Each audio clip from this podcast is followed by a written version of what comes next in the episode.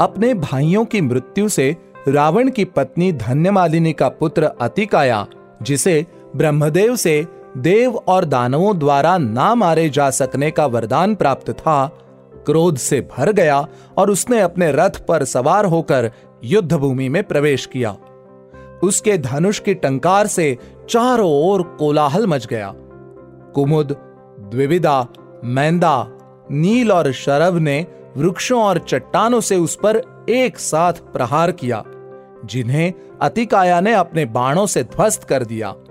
इस प्रकार जो भी उसके सामने आता, उस पर प्रहार करते हुए वो श्रीराम के समक्ष पहुँचा और उन्हें युद्ध के लिए ललकारा। उसकी ललकार का उत्तर लक्ष्मण ने दिया और अपना धनुष हाथ में लेकर उसके सामने आ खड़े हुए। अतिकाया और लक्ष्मण दोनों धनुर्विद्या में निपुण थे। उन दोनों के बीच भयानक द्वंद्व छिड़ गया। लक्ष्मण जी ने अतिकाया पर आग्नेयास्त्र से प्रहार किया, जिसे देखकर अतिकाया ने सूर्यास्त्र से प्रहार किया और दोनों अस्त्र हवा में एक दूसरे से टकराकर नष्ट हो गए। अतिकाया ने एशिका अस्त्र का आह्वान किया, जिसका सामना लक्ष्मण ने इंद्रास्त्र से किया। अतिकाया के यमयास्त्र को लक्ष्मण ने वायव्यास्त्र से नष्ट कर दिया। दोनों के बीच बाणों का आदान प्रदान चलता रहा और दोनों ही योद्धा हारते हुए नहीं दिख रहे थे।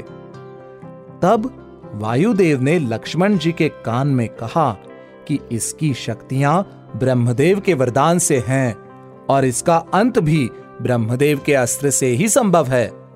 वायुदेव की बात मानकर लक्ष्मण जी ने ब्रह्मास्त्र का आह्वान किया और अतिकाया पर प्रहार किया। अतिकाया ने अपनी ओर आते हुए ब्रह्मास्त्र को रोकने हेतु उस पर कई बाणों से प्रहार किया। परंतु अतिकाया के बाणों का ब्रह्मास्त्र पर कोई असर नहीं हुआ। अतिकाया ने भाले, फरसे, हथौड़े, तलवार इत्यादि से ब्रह्मास्त्र को रोकने का प्रयास किया, परंतु वो ब्रह्मदेव के अस्त्र को नहीं रोक पाया और ब्रह्मास्त्र के प्रहार से उसका सर धड़ से अलग होकर ज़मीन पर गिर गया।